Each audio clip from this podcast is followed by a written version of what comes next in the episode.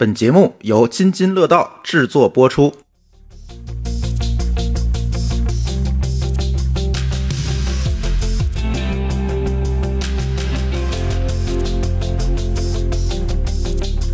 各位听友，大家好啊！这是科技乱炖，这一期我们聊一聊终于赔了钱的抖音。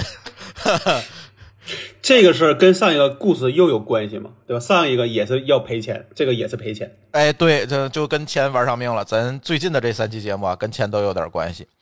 什么事儿呢？这个抖音上啊，突然出现了很多这个关于《云南虫谷》这部电视剧的二创视频。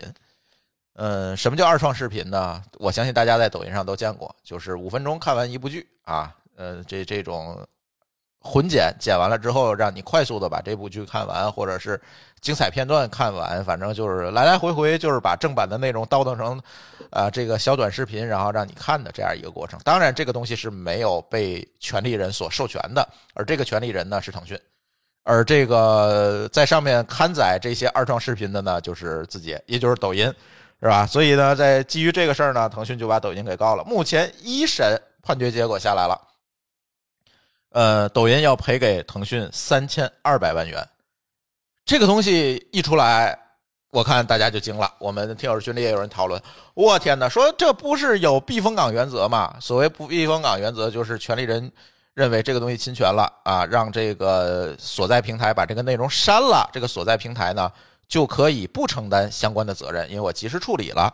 基于的原因是因为互联网的内容是用户来提供的，这个啊平台一方很难尽到一个完全审查的一个义务，这从技术上是做不到的。所以你权利人提出来，我给你删了这个事情，我就可以做到免责。不然的话，那那个这个平台所有平台就都没法干了，对吧？这这这这天天的就别干别的了，天天天赔钱就就好了。所以它有这么一个所谓的避风港原则。嗯，但是这件事情呢，就突破了。就是在表面上啊，大家如果不看这个判决书的话，就突破了大家的认知，说这个是不是又要？因为最近大家都有点政治性抑郁，是吧？呃，最近这这是不是又要搞这个抖音啦？这这又要怎么样了？又要啊收紧什么东西了？后来我们看了一下判决书和这个事情的前因后果，发现不是这么回事儿当然说不是这么回事儿的之前呢，我必须要做一个用户调研。啊，二位高老师和狗叔，你们都看过二创视频吗？看过，看过哪方面的？很多，所以我认为二创其实有正面和负面的这种意义，都它都有。嗯嗯，高老的啊，二创是指的那个什么大壮小美那种吗？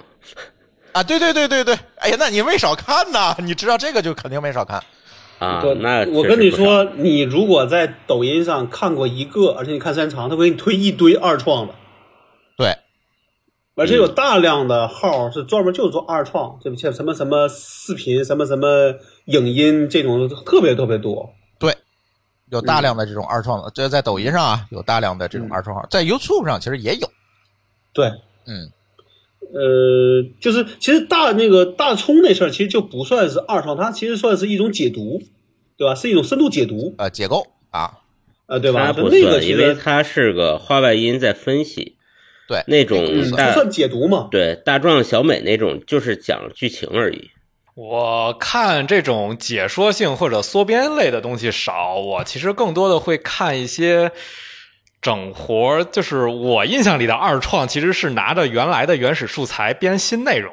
嗯嗯嗯，那个是比较，这是比较那个，那个才能叫二创。对吧？咱们对我对二创的印象一直是这种，就叫应该叫拆书。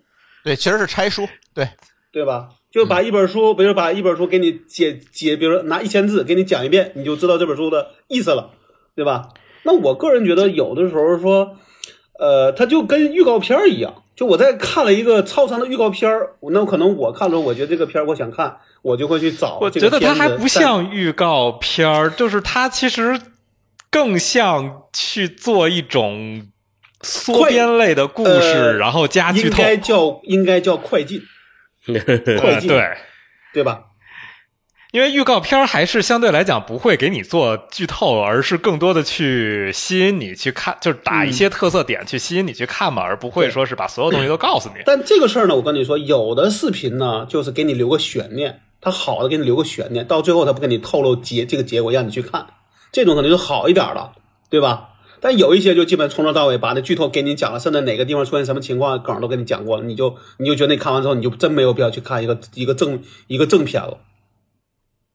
嗯所以我确实是因为看这种，呃，叫什么快进的这种内容是看过几个片子，我觉得也还行。我就认为在毛的它就是个预告片或者是一个快一个快进嘛，因为有时候比如说你你也就你也知道每一年出来大量的这种影视内容，你也不会哪个片子都看嘛。那可能有时候你可能就因为比如说某个文章里或者某个公众号里边介绍了一个电影，所以你去看了，对吧？或者介绍某个剧集你去看了，你把这个当做是一个介绍来看。它负面的问这个问题就在于说，呃，就是有一年，腾讯的人说抖音是猪食，还记得吧？啊，我知道知道那事儿，就是那一年是搞了一个什么版权联盟，对对吧？就是禁止做二创，所谓的这个二创。嗯，还有爱奇艺啊之类的，就一块儿。哎，对，这就这几个长视频的，因为他们都不愿意让这些所谓的这种不管叫快进还叫二创这种情况出出现嘛，所以他们但是里边应该没有抖音，对吧？因为等于做了一个反抖音联盟，就是短视频这种快速消费的内容对长视频产生了冲击，这个冲击就体现于这种大量的快进混剪这个视频给他们带来的冲击。因为很多人看完了，通过短视频接受这刺激之后，可能就不会再去欣赏那个长视频里面的这个这些东西了。其实我的这个体验的过程是这样，就是我看这一类的明显的，我会发现有我的感受会分为两类，一类是。我觉得这个感受不在于它内容本身是怎么构造的，而在于说我对这个东西我看完之后对这个东西的认知的带来的。比如说，舒淇爱看的国产脑残剧，是吧？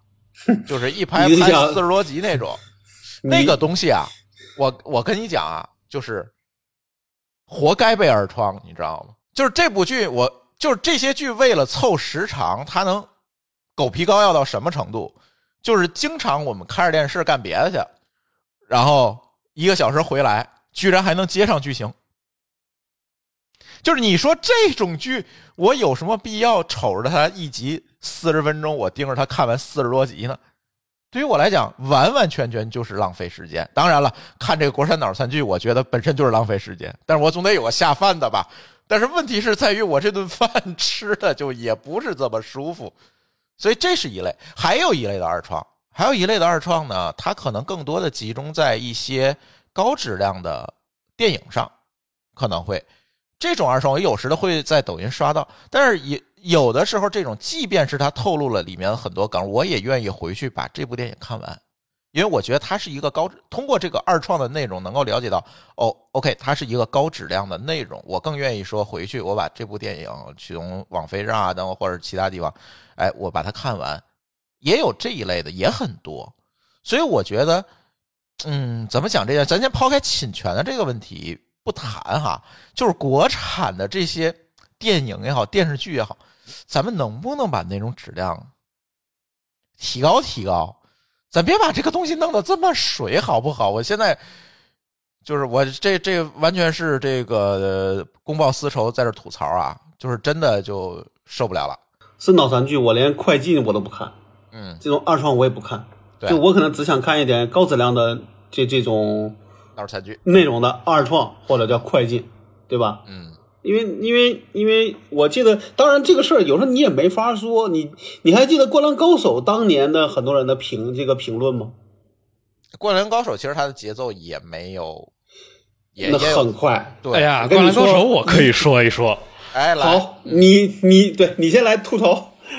对《杠篮高手》的动画，当时为什么是没有拍完呢？是因为井上警院觉得动画拍的太烂了，嗯，不让拍了。你们这么拍就是在毁我的作品，不让你们接着拍了。然后这部片子是属于你快进个两倍看都问题不大的一部片儿，也不知道什么时候可能会翻拍吧。一直呼声翻拍的呼声很高，但是肯定不会随便拍。年底剧场版，啊，那挺好，那重新好好拍一下，其实是挺好的东西。但是动画比漫画的水平真的是低的太多了，这件事情是我要说的。其实我跟你说，我其实这个就《灌篮高手》动画片我没怎么看，我看的不多。但是我记得当时有人吐槽过，说一场比赛能拍 N 集对，N 可能大于五、对，对是，对吧？对然后这这这个正在比赛呢，突然就去闪回了，对吧？对对对对，这种事儿，我也觉得确实这种片你就不太想看了。你哪怕你顶着《灌篮高手》的名义，你也不太想看，你可能更只只喜欢听那个主那个主题曲。哎对，就是它其实当时确实动画火过一阵，但是就动画以日本动漫的平均水准来讲，《灌篮高手》的动画拍的水平是中等，就中等吧，中等偏下一些吧。画风可以，但剧情确实太拖沓了。所以这种片子，那可能我真的就没有深，可能本来时间就紧张，怎么可能去看一个特别拖沓的一个事儿，对不对？对，对，这个片子就好多问题，就我就不细说了，这个太对，吐槽时间完毕啊！吐槽时间完毕啊！这个不管怎么说，就别管咱对这个国三岛全剧《甚至灌篮高手》怎么看，这个抖音这次二创呢，确实这个侵权，我觉得是实锤。就是你做这个内容，咱先不说抖音哈，就这些作者做这个内容，你心里是怎么想的？你脑子里是怎么转的？对吧？这个都摆在明面上，你你你怎么想的？想图捷径这这个想法，对吧？它就摆在明面上，就是这么一个事儿。不然的话，也不会有大量的号专门做这个，甚至在下面还标上收徒啊，我要收徒弟，证明这个事儿是有利可图的，对吧？我自己不需要做更多的事情，我拿过来一个现成的影视，有大量的影视剧资源，我剪吧剪吧，我就当成自己的东西发出去，获取流量，在里面这个号养熟了，我就带我就改个名字带货去了，对不对？这这。这或者卖掉，对吧？给就就现在这个这这种 灰色地带是实在是太多了，所以当然了，这次就是说有人讲到，那这个东西难道不适合避风港原则吗？为什么抖音它确实是啊？腾讯提出来一个这侵权了，我就删了；提出来一个侵权了，我就删了。在这种情况下，为什么就又不适用避风港原则，让抖音赔了三千二百万呢？这件事情，请我们几个人里唯一还学过两天法律的某高老师给大家讲讲吧。哎呀，那个行吧，说说避风港原则吧。哎，刚才朱峰其实也提了两句啊，就是说平台，因为它这个平台不一定能很快的把所有的内容搞定，对吧？嗯所以对于内容发生侵权呢，就会有一些对平台的豁免啊。所以，但是这块呢，可以简单的说说避风港原则，其实它是有一个范围的。首先，避风港原则它其实解决的是著作权，当然这次事儿也是著作权啊，但是大家不要把它联想成任何形式的侵权。比如说你在美团外卖点个东西吃坏肚子了，其实它是没有避风港的啊，对，啊。你你店家虽然有问题，但是美团其实也有问题，就是虽然它是是平台，就好比你打滴滴，为什么滴滴这个司机把人呃抢了，出了什么刑事责任，那滴滴也要赔钱呢？这是一个道理。就是首先，其他类型的侵权是没有避风港原则的。第对，这个必须要明确啊，对，因为好多人在这里有混淆。对，然后第二个是避风港原则，最开始出来的时候是给谁设计的？其实是给这个 ISP，不是 ICP。就是咱们都知道，这个咱们现在网站有个 ICP 证啊，没事儿还得备案或者是弄证。但其实还有一种叫 ISP，就是以前做托管的这种服务商。嗯，就比如说他买了一堆服务器，然后租给老高，老高在里边开了个论坛，这论坛里边盗了版。那这个因为早期啊，最早这些论坛都不是一个呃现代意义上的公司，就像天涯论坛，我怀疑它最早也是个前现代的运营的组织，就是它还叫站长呢，它不叫这个董事长，对吧？嗯那这种情况呢，他很有可能被侵权的人告到去告这个 ISP 了，就是我提供服务器和带宽的这家公司。那 ISP 他说我这事儿我哪知道啊，对吧？我也不知道人家在服务器上搞的啥，所以这个避风港是最早给他们设计的。后来呢，被引用到了搜索引擎，因为搜索引擎是一个大面积的爬取，它爬到什么奇怪的东西被告了，他也可以说我这是机器在做的，我可以删啊。但是放到抖音这儿，我觉得就有点牵强了，哎，因为实际上避风港并不是给这个 UGC 内容去去避这个风的。啊，抖音呢其实是用户自己上传的，然后抖音自己又有各种各样子的推荐算法，也不是躺在那儿就是用户传什么你就能看什么，嗯甚至它其实还会做很多它自己的版权的筛选。对，甚至它是有一些推广资源的倾斜的。对，举个例子，我曾经我记得我有一次出去玩儿，有一帮人在那儿跳广场舞，我就录了一段，我想发个抖音，结果发不出去，就是因为那个广场舞的背景音乐是有版权的，嗯，所以它其实从技术上能够检测出来。对，而且他好几千人呢，对吧？嗯，这个 呃，几千人你可能说少了，说少了。嗯，对，就是我觉得这个这些检查出来侵权内容对他来说绝对不是技术障碍，嗯。啊，我们甚至都可以认认为就是他想不想的问题。嗯，对，选择性执选择性执法，对，第二个是呢，当然大家也不用这个，尤其是刚才说了避风港原则的范围啊，就是包括对于呃法律不允许出现的内容，就是违法违规的内容，其实也肯定没有避风港原则。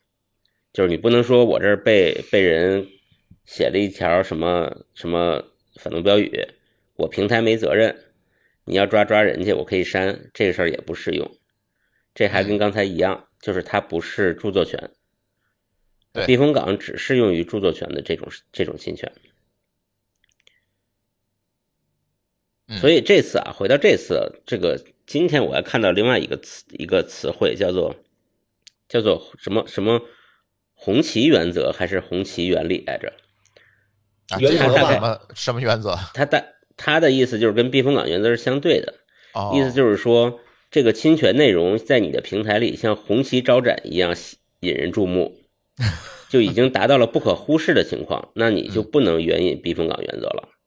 就是因为我从人情世故或者从公序良俗的角度，我认为你一定知道，嗯，这有一种对，那这次云南冲股这个事情显然就符合了你说的这个原则，因为从判决书上来看，腾讯的举证里面不是不仅仅是说这些侵权的视频存在于抖音平台上，而是说除此以外，抖音还为这些侵权内容提供了很多推广资源，比如热搜榜啊，这个热热热门内容的标记。然后这这个等等一系列的，就是在算法之外的这个热推推荐的资源，那这就正好符合你说的这个红旗招展的这个这个状况啊，就来炸我吧，是吧？对啊，它其实有点像这个民事里边的一个原则，就是我从常理推断你是知道的，虽然说你你你不承认，嗯但是我不需要你承认。就好比说，你桌子上有个饭，你吃了，你不承认你吃了，但我发现你饱了，那这事儿就是你吃的。嗯嗯，这个常就算是常识嘛，对吧？你说这是这合理推断呃嘛？就是腾讯的版权的内容，然后你说你抖音所有的人都不知道这是腾讯的，这怎么上了热搜呢？对吧？对啊，对啊。所以我倒觉得我可以讲讲我好像是七八月份的时候传了一个内容，然后最真的是折腾几回，最后我就最后我就算了，我就不我就不传了。嗯就是当年也不叫当年，就是当时有一个湖南台为了那个香港回归二十五，应该是二十五周年吧，嗯有一个节目叫叫《生生不息》，嗯请的林主要请的林子祥跟那个杨呃那个叶和叶倩文，他们两个嘛来去领着就比如说领着一堆这个音乐人来去做了一个这个综艺，嗯我当时觉得还还挺好的，因为他等于唱了一堆老歌，然后就互相等于做了个战队，然后去 PK 嘛。我当时还真觉得说，哎，这个节目挺不错的，因为我其实平时不看综艺，对吧？那我就我当时就是应该是截我我我拿着我那个大的屏幕截了一堆图，我说，哎，这个起码里边有些有些内容我还想发想发一发。好，我发上去之后，啊、应该是十分钟就给我说你这个东西叫叫叫什么，反正给我拒了。嗯对吧？我说那这个是不是我这上面有问题？然后我就又换了个方案，然后又重又换了几张图，重新截，重新搞。然后我记得我传了四回五回都是同样的理由，我就觉得这是因为有版有所谓的版权问题。因为当时生生不息在抖音上是有一个有一个号的，但内容都是这个里边的一些短的视频，然后有一些呃歌的一些这种宣发吧一个比宣发号对对，就是呃对那个就是他可能会选发一些内容放在上面，就跟那个生生不息在 YouTube 上也有一个号是一样的。嗯，我后来我就觉得可能是因为说，哎，那个可能是比如说你发这些内容没有得到生生不息的这种授权，所以就不给你，呃，就不让你发，对吧？嗯啊，那我说我就不发了。但是呢，我转发了一个内容之后，我发现我去看的时候，他就给我推了一堆生生不息的相关的内容，而且都是别的用户传的。嗯，那我总觉得里边有很多我看了，我觉得不是合作，不是授权，也跟我一样都是普通用户。那你说这就是一个什么逻辑？我就不太懂了。我觉得只能是审核负责审核我的这个人的逻辑，嗯就他觉得你这个东西侵权，你就侵权；他觉得你不侵权，你就能过。这个我倒是可以说一下，就是因为我在这边看 YouTube 很多，然后 YouTube 对这事儿做的其实还挺严格的，因为就是国内的这些做现在都是网络公司，或者说是那种像那个湖南卫视做的综艺，它其实会往它会有一个官方的 YouTube 账号，然后它会从官方的 YouTube 账号往 YouTube 上传。如果你看他们做的综艺的话，会有大量的综艺节目的背景音会突然切换成一首你不知道是什，就是跟整个节目完全无关的这个那个背景，然后把所有人声也都盖过去了。大部分时候，我最后分析的原因就是它的背景音乐其实是被侵权了 YouTube 判定侵权，对但是他又不敢改，又不想改，就用一种最为原始的打补丁的方式给贴上去了。对 YouTube 这个事情，其实做的就是咱们的节目，就是每期都会传 YouTube 嘛，所以这个事儿我还是从实操的角度来讲，还是有很多体验的。首先，其实 YouTube 提供了一个叫 Content ID 的一个一个工具吧，算是，就是所有的版权方他都可以在里面声明他自己内容的版权，或者以上传的内容，我先上传的内容的形式，或者是以其他的形式把这个内容提供给 YouTube，那你就声明了你自己的权利。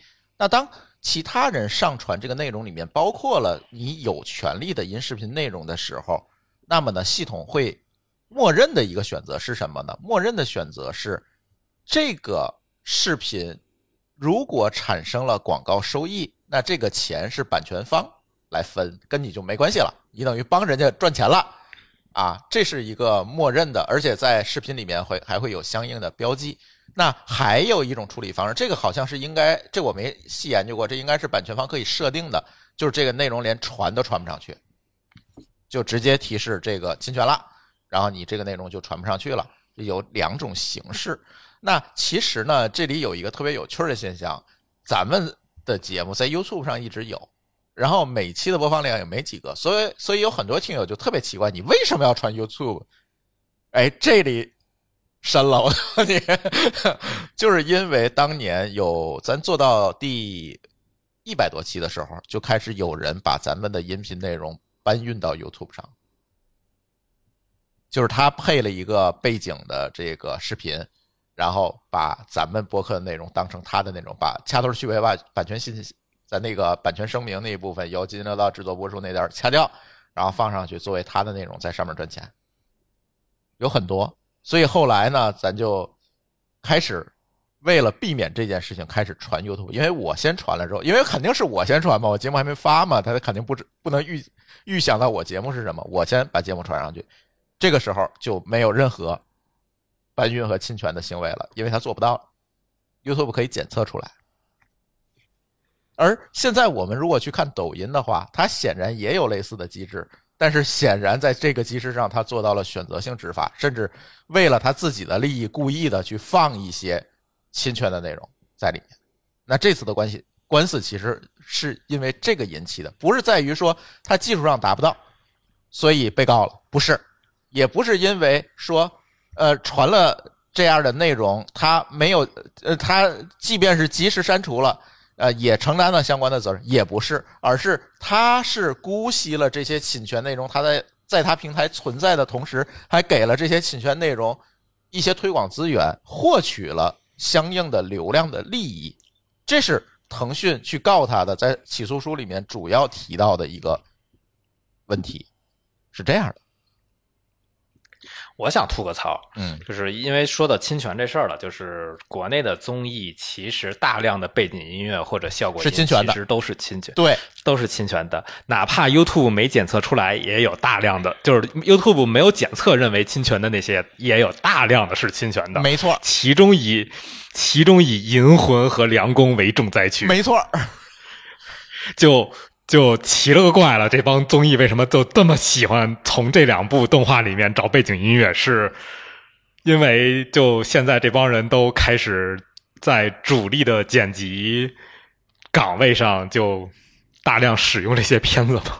对这个，曾经我们在私下聊天，跟其他播客主播聊天的时候也提到过这个问题。因为现在有很多播客也用背景音乐嘛，然后它经常会被那个出现这种侵权的问题，被喜马拉雅等等这些版权管理比较严格的平台下架。然后他们就问，就问我这个问题：为什么他们综艺能这么干？我竟无言以对。你作为一个 国家的媒体，你居然他这个这明目张胆的去侵权，而且你不会不知道这不是侵权，你传 YouTube 时候为什么会知道你给他静音呢？就是这个版权的大反正是环境，挺明目我觉得，张胆的。我觉得这个版权大环境就得多几个两三千二百万来。现在还有很多人给抖音喊冤啊，现在其实这种版权侵权，很多时候就是因为你惩罚的力度太轻了，对，对吧？比如说我这个拿你的这个这个，比如说拿你的内容，我可以挣十万块钱，你发我一万块钱，我给你，我再给你一万，我再侵权一次行不行？嗯，这个梗不就是原来说的吗？我吐口痰，对吧？嗯，你罚我五毛，那我给你十块，啊我我对你不用找了。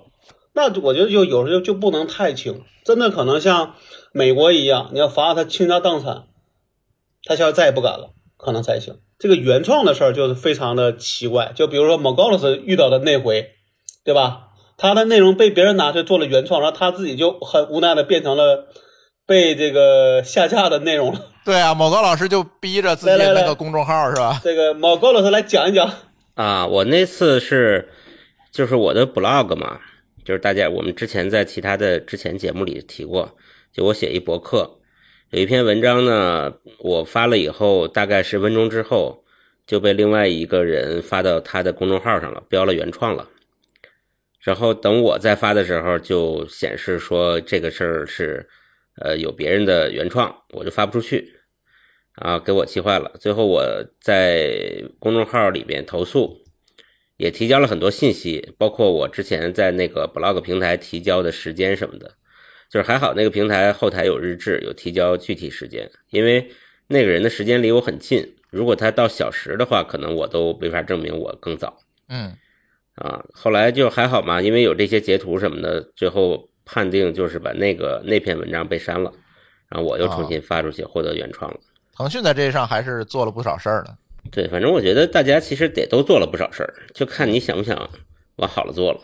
抖音在我的一个理解就是，它其实可能会纵容一些内容的怎么说侵权，它不是看不懂，也不是说这个呃某一个审核员的一个倾向问这个问题，因为侵权这个问题完全可以做到自动检测，不需要依赖人工的判定。或者说叫自动检测，呃，怎么说，作为辅助手段嘛，嗯，对吧？对。那你想不想？那你想，其实它下边所很多的音乐的那种背景音乐的那个，它是能做的自动识别的。我还看到说抖音发过类似的这种论文，嗯，就是就是比如说就是做一个机器学习啊，大量的这个背景音录进去就能识别出来你这个是个什么情况，甚至连变种都能识别出来，你是混音的它都能给你识别出来，对，对吧？那为什么视频内容不行？嗯，对吧？你还都是短视频，那至少说，咱们说句不好听的，如果这个内容有别人传过，你又传了一遍，那肯定是有问题的，对啊，这是显而易见的对吧。？嗯，那说你没你没出现过，你不那错那有那有过的，你总是有问题的吧？就这个也有，咱们说从善良的角度上，你可能也觉得他确实这个审核力度确实是有他的这个怎么说，有他的压力，但这时候更需要你的产人人员上啊，对吧？做一个辅助工具啊，降低你的审核人员的一个压力啊，没有错吧？没毛病吧？嗯，为什么不卷呢？而且我，而且我猜测呀，抖音里边运营的团队肯定有这么一个 KPI 或者是 OKR，就是它的内容的丰富度。比如说，它它对某一个类型的视频可能非常渴求。嗯就举个例子来说，你知道很多的抖音上面这些修理啊、翻新啊，这视频其实都是从 YouTube 上偷的吧？对，也对，对吧？对都是搬运过来的，但他不可能不知道这东西，这视频一看就不是中国国内的或者是原创的。但是这种东西可能它比较少，所以他就纵容了。我仍然坚持认为这不是一个审核的锅，因为嗯版权的鉴别这件事情比其他这些内容，比如说有害内容的鉴别这件事情，其实相比而言更容易被机器检出。而且老高，你已经用亲身经历印证了这件事情，其实它很容易的就会检出可能存在侵权的内容。这个东西并不难，包括从 YouTube 的去大量的这个长视频的实践来看，也是非常容易被检出的。对，就是长视频都能，那为什么短视频不行呢？对吧？那我只能认为是他们因为运营或者增长上的需要，故意停止认对可，不然的话推荐位怎么给的，对吧？你审过了也就也就罢了，你为什么要给推荐位呢？你明知它是一个侵权的东西，而且腾讯已经都给你发函了，说你不要再放我云南虫谷的东西，他还在那儿给人家推荐位，那你觉得这哎是一个什么行为呢？这个起诉书里边说了，说侵权通知函发了多少次？一百零八次。啊，对啊，这数还挺吉利的。对，然后侵权链接多少个？六千二百九十九条。对呀、嗯，这都都一个一个的都是腾讯给抖音发过去了。就这个，你不是这个锅，绝对不是在技术上，也不是在避风港上，这就是你为了你的增长，为了你的流量，故意为之，对对是你的运营行为。这个跟任何，比如说我弄了一个东西侵权传上去，抖音没给我任何推荐位，然后权利人这时候把抖音告告了，我认为这个抖音它可以规避某某某些责任，这个没有问题。但是问题是在于这个一百零八个通知函、警告函都发出去了，他还在那儿推荐，那你觉得这三千二百万罚的冤吗？还有人给抖音喊冤，我觉得这个冤怎么？你是不是没看判决书？我觉得，哎，有可能，他就觉得三千两百万贵了呗。因为确实之前的很多的这种判决，可能比如说罚个罚个几十万、几百万就应该算的高的了，嗯，三千两百万应该是开了先例了。对，而且这次的这个起诉也很有意思。我跟某高老师下午还分析了一下，他是选择，好像是刻意的选择了在西安发起这个诉讼，跟两边都不搭嘎的事情，那个一个地方发起了一个诉讼。他是用公司主体啊，这个第对啊第三被第第二被告啊等等各种各样的这把个因素给他凑过去的，凑到嗯，陕西的，这个也挺有意思的。但我就觉得他为什么不在深圳起诉呢？按理说那是他大本营啊。对啊，必胜客嘛，他为什么？对啊，对我也挺奇怪的这件事情，反正这事儿就不知道了。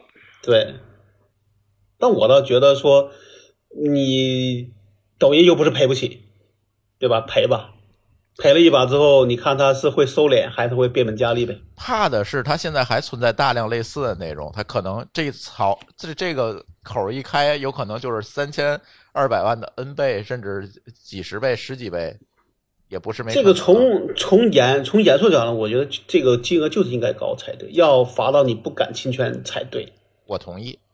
对吧？对，当然现在抖音说他要上诉啊，这这个上诉的结果这种事儿一般都会上诉，要不律师团队怎么讲 KPI 啊？最沮丧的经历就就是觉得说，为什么我不能传，别人能传，对吧？别人跟我比起来，他多了啥？而且我觉得类内内容都很类似，而且别人传的是视频，我传的只是图片，连背景音都没有，我跟你讲，有可能那些号就是抖音他们注册的小号，自己做的搬运号是吧？对，某站不就早年间不就这么干的吗？是吧，高老？我我自己觉得当时应该是抖音是跟那个生生不息是有合是是有是有合作的，嗯，按理说合作可能会有一些二次传播或者二次创作的一些需要。呃需要，那我觉得那你就应该，而且那时候正是最火的时候，那其实对于用户来说，主动传应该是好事儿，对吧？嗯，但是我就觉得我那个当时被拒的，我就觉得莫名其妙，哎，反正。对，反正你也是个案了，因为你不也不是经常去传这个内容，所以这个单独的个案，咱到底到底怎么分析这个原因，好像也不太好说。当然，我也不知道最后审核我的那人是个人还是个机器，对，没错，对吧？就是这个原因嘛，所以不知道。但是从这件事情上，我今天想讨论还是这个版权问题。这个就是包括最近跟这些主播聊，刚才不也提到了，你说主播都觉得，哎呀，我们现在还小，我们现在播放量可能一集也就是一千个啊，就甚至几百个，好像不用考虑版权问题，没人找我，就这么着吧。然后就大量的这个侵权的背景音乐呀、这这这些东西就都用上。你跟他建议的时候呢，他只会吐槽这些平台为什么因为版权原因给他下架，而不是去考虑我是不是真的在这里有哪些地方做的不合适。哎，这个咱录一段，你可能不不想回答的。那我们的这个背景音乐的版权是怎么搞定的？都是我花钱真金白银买的，好不好？那你这就给大家讲一讲呗，就算是一个普一个科普了。咱们的首先，咱们的节目很少用大段的背景音乐，咱们的音乐就集中在片头、片花、广告等等这些的电乐上。那这些电乐嗯我们都是通过这个海外的这个版权平台，我们去付费，嗯然后有的是租用，有的是买断这种形式，我们把它买过来，变成这个版权内容是完全合法合规的。然后呢，我们可以随便的在它授权的范围内就可以去用。比如说，你也可以商业化使用，比如你用它去做一个贴片广告都是没有问题的，都是可以用的。而且呢，这段音乐你传到 YouTube 的上的时候，YouTube 会警告你说你这个侵权了。但是你只要把你的、就是这个平台给你的那个授权的那 ID 贴到 You YouTube 的后台，马上这个授权就解除了，这侵权就解除了。明白？就是它有一个很好的一个沟通机制在里面，所以咱所有传的内容都不会有这个问题。呃，那我问个问题，他这个版买这个版权贵吗？其实不贵，一个月如果你就是呃大绝大多数都是非商业使用，就是录播客用嘛，就是它嗯这个大多数节目也没有商业的这个这些内容吧，就是一个它专门有一个选项就是 podcaster 去用的这样一个授权，一个月好像十几美金、二十美金，也就这样子。除非我有买断的啊，整个的成本吗？还是说一次买一买，比如说买一个背景音的它？是这样，绝大多数的情况下，就是你只要保证你是连续订阅的这个状态，就是你一直嗯在这个服务里面，你这个音乐就可以一直在用。哦，订阅制是吧？对，它是订阅制，但是有部分的，比如它要求这段音乐你必须是那个，如果你商业使用必须要买断，那可能有买断的费用，那有的贵有的便宜，那就没法说了。嗯，反正你可以选嘛，吧对吧？我这个买我买我买不起，我可以买便宜的呀，对吧？对对对，所以它里边是不是还有一些像比如说咱们说的那种图片，有有很多是那种免免免费可以用的呢？无版权的音乐也有。也有大量，但是它就是没有这么丰富嘛，因为这个事儿还是一个可能选择比较少。而且音乐的创作门槛也相对比较高，就不像嗯图片，我拿相机拍一张，我就可以免费给大家用，吧？对吧音乐还是这个都是呃都是 P D C 了。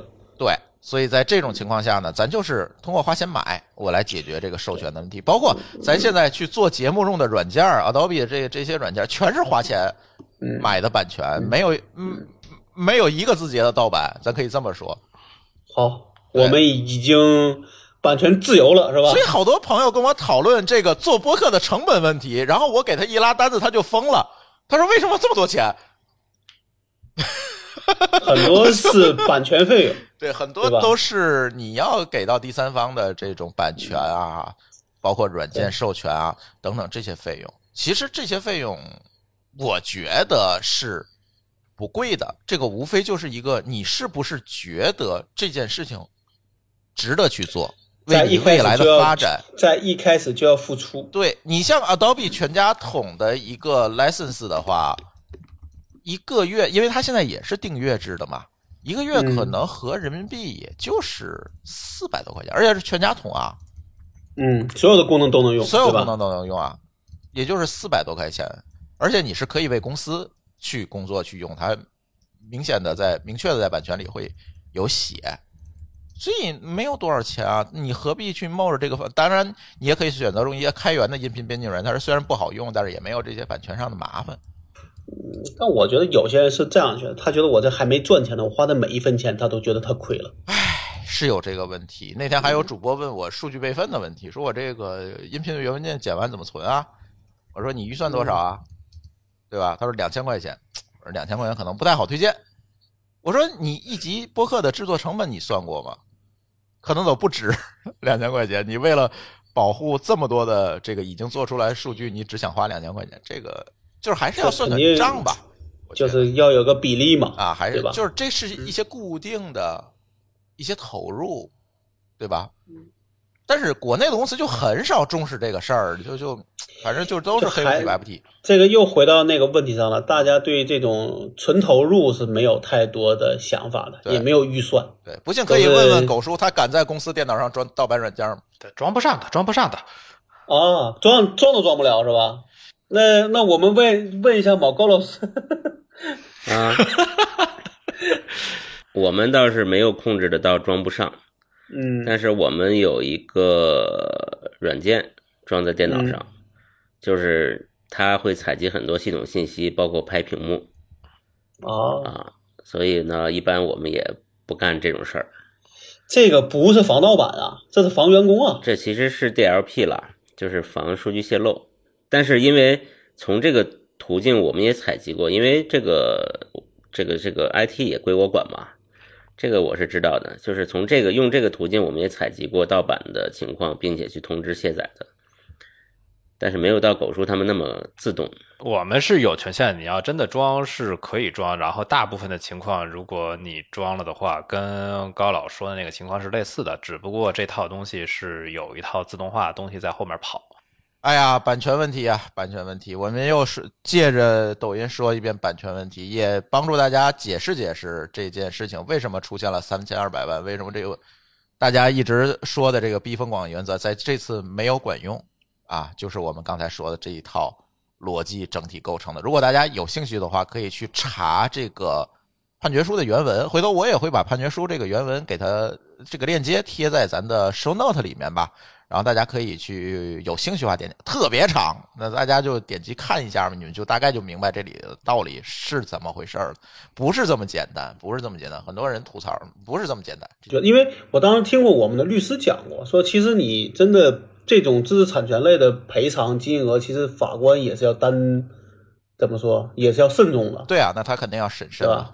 而且金额越高越慎重，所以很多人他为什么他不愿意判判很高的金额，就是因为真判判的高了，然后比如说被上级法院打回来，这也很难看的。对啊，二审打过来这个比较难看嘛。对啊，对啊，所以说这种事儿，我觉得弄跑它跟这这个你真的能判这么多，理论上讲，可能跟周边人都已经沟通过了，才会这么判。这也是为什么他选择陕西的一个可能的原因。啊这就不知道，按理说，如果是真的说，比如说陕西敢判那么高，那其实深圳也能判这么高啊，是吧？哎，谁知咱们？从从从从恶意的角度上讲，按理说这个这个关系一定是在深圳经营的更好嘛。这咱就没法说了，这都是猜测了啊，都是猜测了。嗯，是不是就跟老高之前遇到的那种问题一样？就是他为了防止对方管辖权异议，所以搞了一堆骚操作。刚才瞬间查了一下，他们确实管辖权是提过异议的。嗯，但是被驳回了是吧？嗯，嗯，一般来说，这种事儿都容易往你自己当地去拉嘛。抖音想让来北京审，但是被驳回了。我相信，呃，这个腾讯去那儿起诉的时候，已经把这事儿也搞得很明白了。行吧，那我们这一期科技乱炖就先跟大家聊到这里。如果大家呃对我们今天的这个讨论感兴趣的话，也可以在评论区留言，也可以加入我们听友群，跟我们继续来讨论。加听友群的办法是搜索微信号 d a o 幺六零三零幺，然后加小助手的微信，告诉小助手要加科技乱炖的群就可以了。行，那我们的这一期科技乱炖就先跟大家聊到这里，感谢大家的收听，我们下期节目再见，拜拜。再见。拜拜。再见。感谢您收听本期节目。本期播客节目由津津乐道制作播出。你也可以在我们的官网 d a o 点 f m 找到我们的更多内容作品。如果您喜欢我们的节目，欢迎在微信、微博、朋友圈等社交媒体转发分享。您的分享对我们而言十分重要。如果您希望与我们互动，可以关注我们的微信公众号“津津乐道播客”，天津的津，欢乐的乐，道路的道，在关注后按提示操作即可加入我们的听友社群。